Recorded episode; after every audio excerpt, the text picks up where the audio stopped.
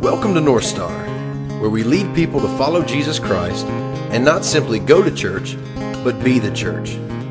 The following message is by Jeff Noble, lead pastor and teacher at our campus in Blacksburg, Virginia. You can learn more about North Star by clicking on our website, northstarfamily.org. Thanks again, and we look forward to seeing you next time at North Star Church. So, as you're turning your chairs back around and you're getting settled, um, let me tell you a little bit about where the next couple of three weeks will be going, just so that you'll be able to drop this morning into a good context for where we are in our Measurably More series. Okay, so our Measurably More series is based on Ephesians chapter 3, 20 through 21, that says, Now to him who is able to do immeasurably more than all we ask or imagine, to him being glory in the church through Christ Jesus forever and ever. Amen. And this is our building campaign series. But our leadership team, as we looked at our project that's in front of us, um, we didn't want to go through a series that we just spent four or five weeks talking about stewardship and finances and things like that, gearing up for a big commitment day that way. Our conviction was simply this that if, if God would bless us and if God would renew us in such a way that we find all of our contentment in our relationships with Jesus, then the things that we cling to would simply be released.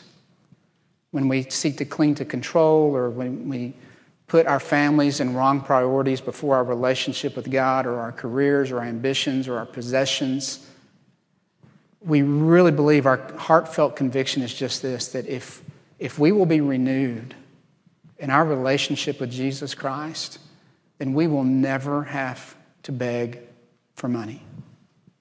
Because God's people, out of a spontaneous thanksgiving, generosity should well up out of that. So that's our theological conviction, and that's why we've been proceeding through our series in this way. We talked about immeasurably more love, and last week we talked about immeasurably more hope, and this week we're going to talk about immeasurably more grace.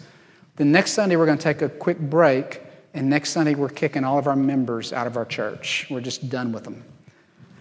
And what we do is we have a covenant membership church at North Star. And what that means is once a year in October, we wipe our membership clean. And we ask our membership to re sign their membership covenants and to turn those back in. And so next Sunday, our members will have an opportunity to rejoin North Star for another year. And the reason that we do that is we want membership in this body of Christ to mean something. We don't want people's names just to be on a roll somewhere. We want people to understand what you're getting into. That's why there's a Discovering North Star class going on right now in the library. Every person that joins our church goes through our class where we can communicate our vision as a church and we can explain to them what we mean by be the church. We do not like attenders who are Christians very much here. Now, I say that with kind of tongue in cheek, all right? But what I simply mean is that if you're not a Christian, you are free to attend as long as you want because we want you to know Jesus. But if you're a Christian and you've made this your church, but you've not joined yet, we're asking people to consider joining and then we have the caveat is that you only join for a year anyway. It's not like your name's going to be on a roll forever. But we do that because we want to communicate to our members hey, being a part of this church means that we're on mission together. We don't just come, sit, and soak, but we serve and we share and we tell others about the glory of God. And so next Sunday is Covenant Renewal Sunday, and you'll hear a message just about the importance of what belonging to the local church means.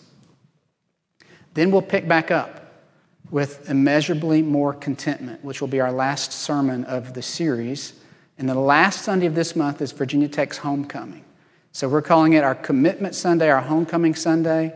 And yes, on that Sunday, we are asking you to bring a commitment, whether it's in the form of your financial commitment over three years or whether it's the form of a service commitment, like I want to serve in the church or I want to serve in this ministry, or maybe it's a personal spiritual commitment that says, you know, I've never read the Bible through.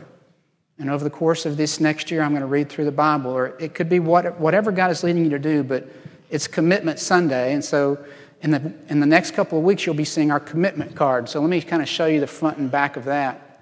Our commitment card will look a lot like this. It'll look just like this, actually, not a lot like this. But uh, on the front of it, you'll be able to put your name and address and your city and all that kind of good stuff. But it just says, Rejoicing in our immeasurably more God, and in view of his gracious gifts to us I earnestly commit in the following ways. And then you have a number of different ways that you can express your commitment, or you can even write on there something else that God is leading you to, to do. And then on the back of it, looks like this. So it says the Immeasurably More campaign of North Star is a three year commitment. We trust that you will discover God's gracious provision that enables you to fulfill what you commit to Him. And we wanted to make a note just to remind you who've been through our Immeasurably More series remember, only when we find our contentment in Him can we joyfully release our grasp on what we cling to for security. Over there on the right, you can see the, the chart is simply, some of you have never given to a church before. And maybe your commitment is simply to start somewhere. And others of you are occasional givers. Some of you are intentional givers, like you're consistently giving a portion, a percentage that you've set aside, uh, and then all the way up to extravagant givers. Some of you have discovered that you just can't outgive God. And over the course of your life, you've just been amazed at how much God has allowed you to give away. And then there's the practicals of what your commitment will look like on the bottom of that. And so we'll be releasing that card in the next couple of weeks for you to have, and you'll bring that card with you on Sunday, October 25th. And we'll collect those cards, and then we're going to be mailing those cards out to as many of our North Star alumni as we can possibly find addresses for. And then on November the 8th, so there'll be a two week interim, on November the 8th, we'll come back as a church and we'll celebrate and we'll praise God for the commitments of His people and we'll announce what people have committed to and what the totals are financially for the building campaign. And that will help us know exactly at that point what kind of timeline we may be looking for for the project or if the project needs to be revised and revamped. We couldn't be more excited for one thing, and that's this if we only raise $500 out of this, but we have a host of people who have found their contentment in Jesus, then we will have been successful. Because it really is our conviction that until you find your contentment and your peace and your faith in Christ, everything else is just air. Everything else makes no difference whatsoever. So if you walk out of here and you hear someone out in the community saying, Oh, North Star is going through a building campaign and they're just trying to get money, can you just please punch them in the throat? in Jesus' love, of course. And will you please help explain to them what the heart and the soul and the meaning behind what we're trying to do is all about? Because um, we really believe that. We don't want to build just a church building, we want to build a community center. We want to build a ministry center that's going to bless not just us, but will bless campuses, our community, companies, people in, our, in the New River Valley. So, if you will, uh, turn to Genesis chapter 1, verse 1. It may be a strange place to begin a message about grace, but I want to show you something here. And I just want to make a point about it. That was a beautiful sneeze. That was amazing. I loved it. It was very cute. I appreciate that. Wow. I like the end of it. Just, shoo, that's good. Thank you for that. Sorry for calling you out there, but it was nice. All right, so Genesis chapter 1, verse 1. In the beginning, God created the heavens and the earth. The earth was without form and void, and darkness was over the face of the deep, and the Spirit of God was hovering over the face of the waters. Here's what I want you just to simply notice. This is a very famous passage. You'll see it not just in Scripture, but you'll see it mentioned in, in literature classes. In the beginning. In the beginning. What I want you to notice is that God took initiative. And I want you to notice that God didn't have to. There was nothing on God's agenda that says, oh, I have to create today. He chose to. And the beautiful thing about that is this is the earliest and the best demonstration of grace in Scripture. Grace is a willful act by a supreme person or someone in more authority than you, giving you something that you didn't deserve or that you could not achieve for yourself. And we are all in this room today because in the beginning, God created. What an incredible reality. And we can look around at our world and we can see all of its complications and we can see its technologies and its systems and its philosophies, and we just realize that none of that was here. The earth was formless and void, and God chose to speak life. And the other thing that I want you to notice is that God's grace results in his creativity. And God created man and woman and he put them in a beautiful garden and he wanted them to express their creativity, wanted them to tend the garden to make it a beautiful place. So, wherever we see grace, we also see creativity throughout the scriptures. And that's why at the end of the message today, we're going to dismiss you into the cafeteria and parents, first of all, go get your kids and take them with you because they're going to love to show you what they've drawn. But there are more than 60 works of art out here. Is that today we wanted to celebrate Stu Artship.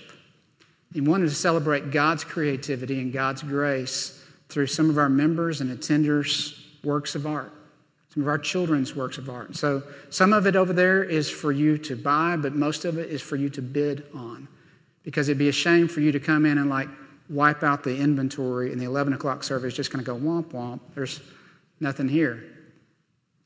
But our reason for doing so is there were some of our people that said they wanted to participate in our Immeasurably More campaign, but maybe some of their funds are limited. And so this has been an incredible way for them to create something, and all the proceeds today go to the Immeasurably More campaign.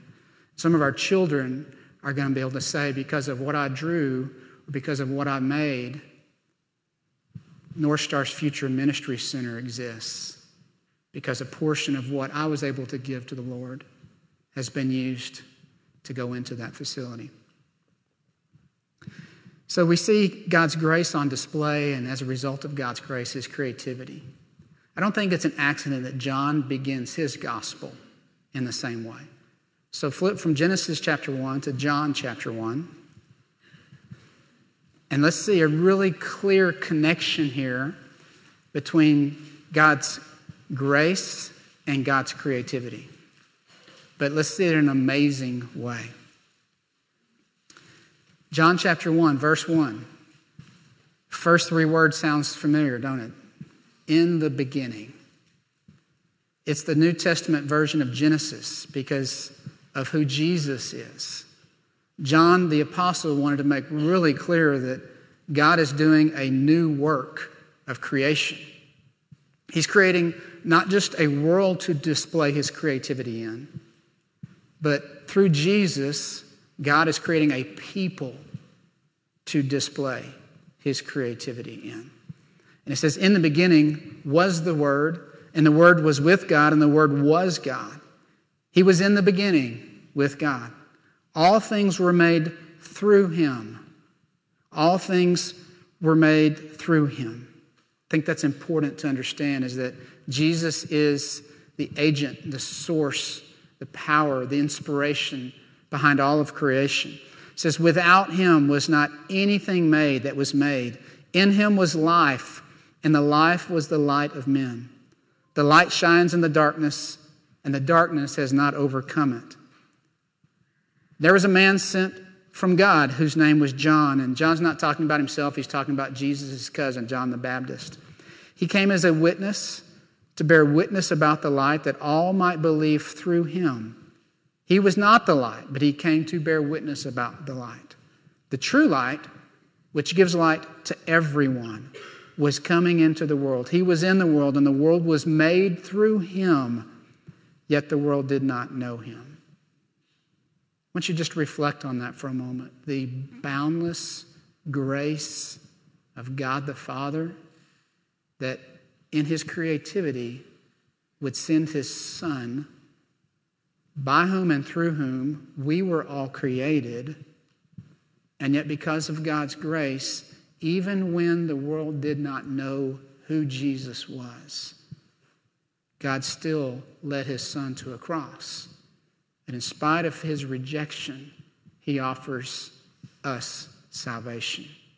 What amazing and upside down creativity that displays by a God of grace. He says, is, He came to His own, and His own people did not receive Him. But to all who did receive Him, who believed in His name, He gave the right to become children of God, who were born not of blood, nor of the will of the flesh, nor of the will of man, but of God. And the Word became flesh and dwelt among us, and we have seen His glory. Glory as of the only Son from the Father, full of grace and truth.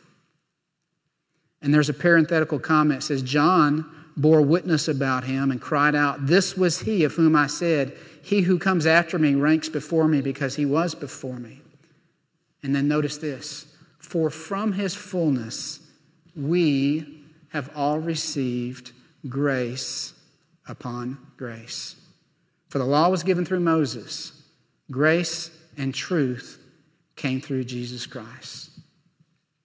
It is grace that God offers us forgiveness in Jesus. It's grace and the way He offers us forgiveness by sending His only Son to be a perfect sacrifice for us to a people who did not deserve it and to a people that could not earn it.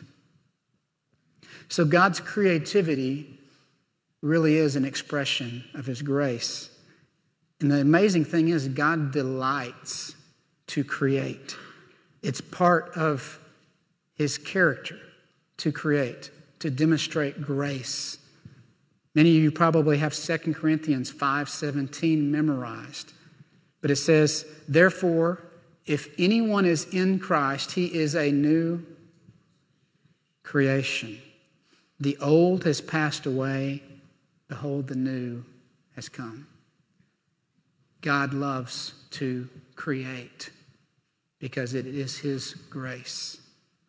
He did not have to save me, and He did not have to save you. There was nothing that I or you could do to convince the Father to forgive us because our sin was such an affront against his holiness.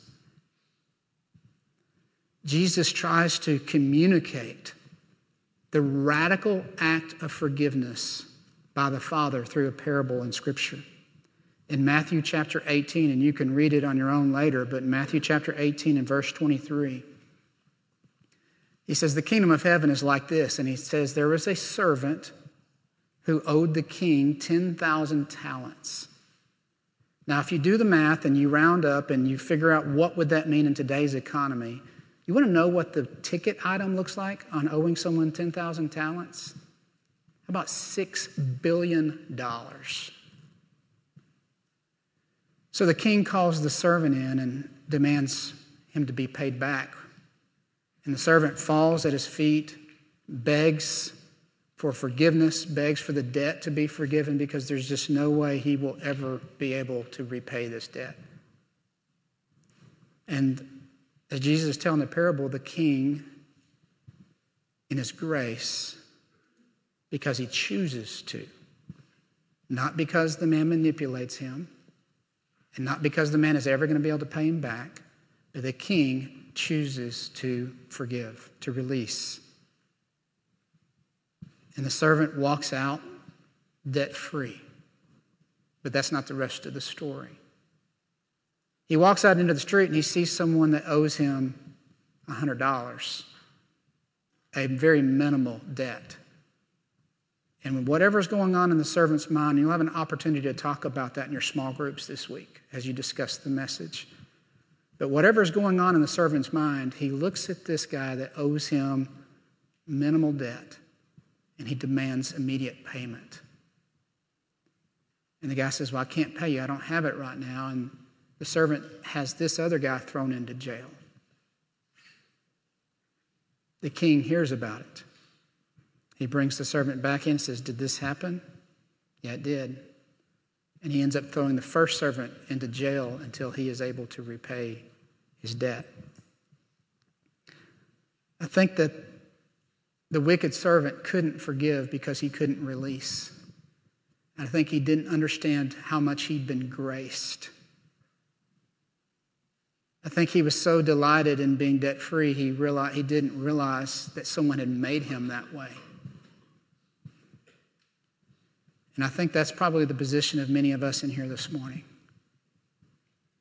Is you do not yet realize how much you have been graced by God, how much you've been given by God. To the extent that you are frustrated, worried, depressed, upset, to that extent, you may not realize the grace of God in your life. Now, I'm not saying that we should be happy go lucky, praise Jesus type of Christians all the time. We are going to encounter hardship, suffering, persecution, and even martyrdom. Who would have ever thought that Christians on United States soil would be martyred for their faith? We will experience that. Jesus promised us that we would have persecution in this world. But to the extent that we live our lives selfishly, consumed with our own little spheres, to that extent, we have not understood God's grace and what we have been forgiven. When we seek to be owners of our things and our relationships and our talents and our time, it reveals that we don't understand that everything that we have and are is an act of grace on God's behalf. He calls us to be stewards of everything and not owners of anything. One of the convictions that Carol and I have as parents is that Sam and Adeline are not ours, they're God's.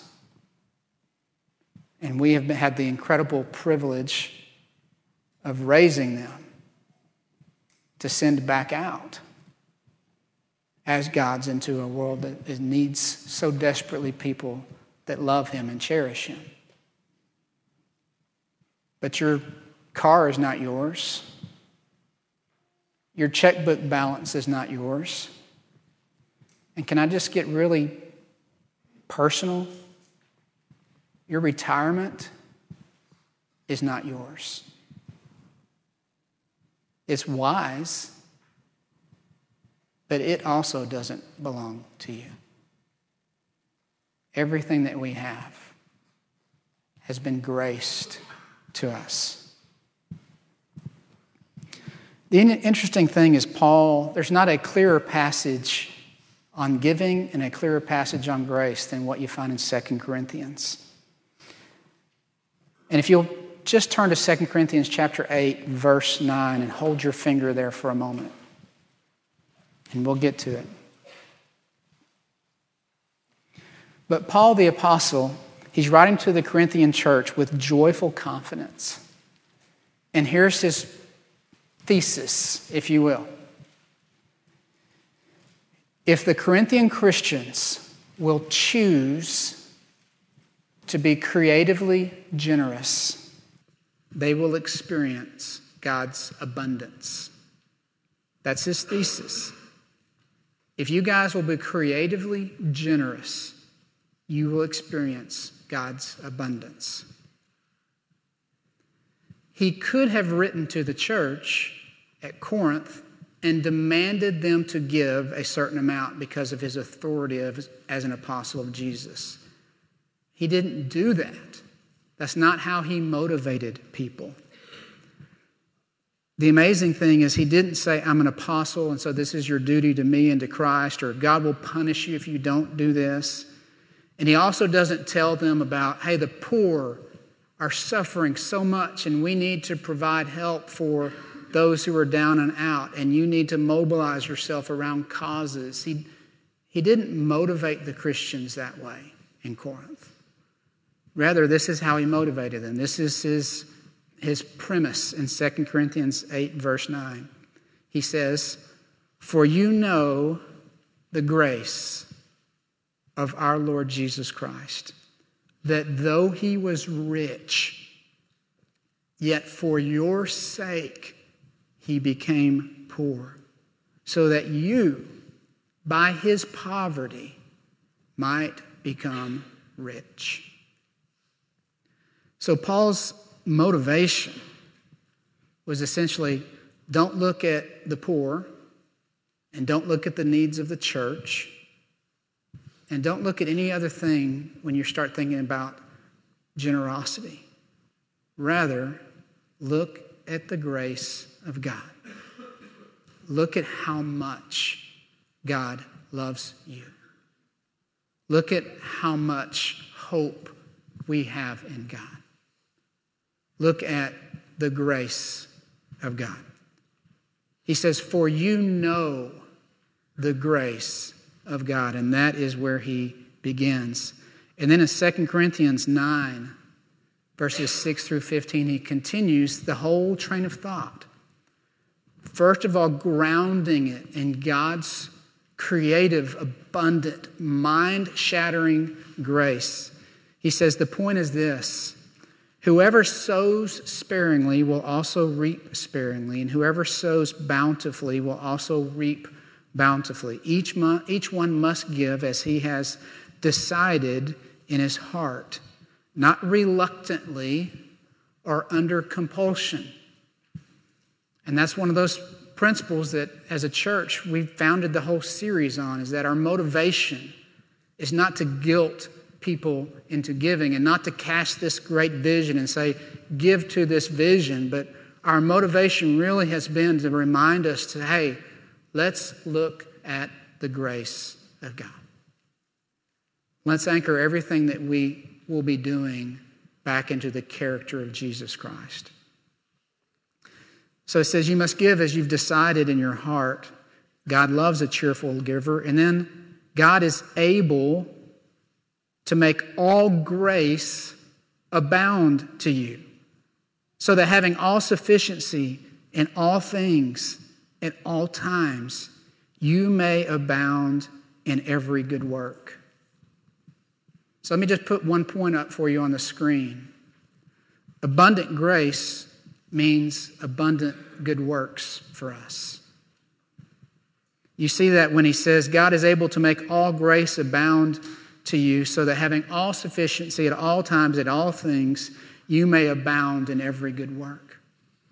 When God expresses His grace to us, when He blesses us, when He chooses to love us,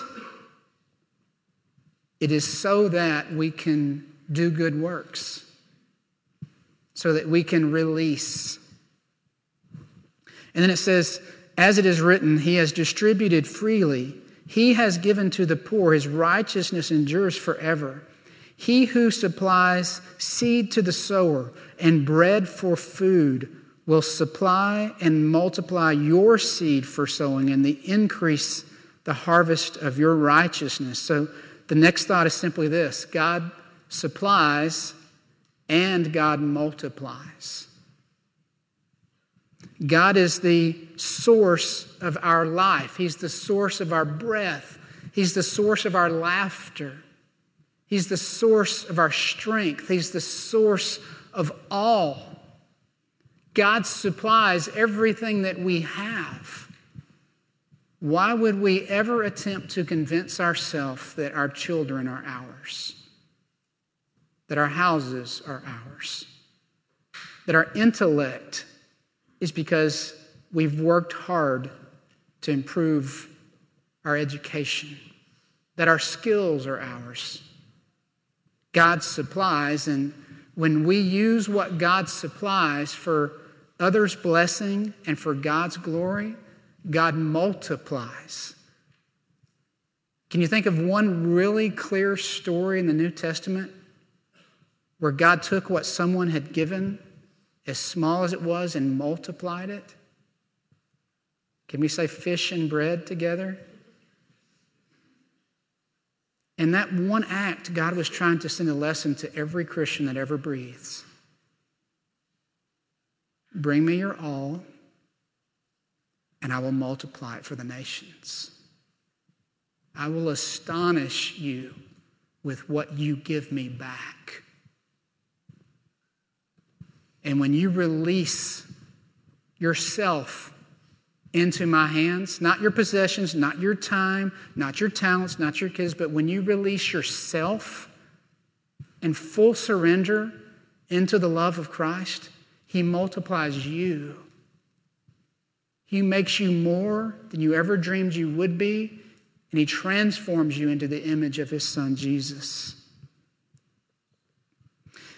He says, You will be enriched in every way, to be generous in every way which through us will produce thanksgiving to God. For the ministry of this service is not only supplying the needs of the saints, but it's also overflowing in many thanksgivings to God. So another point is simply this is that abundant harvest demonstrates the abundant creativity of God.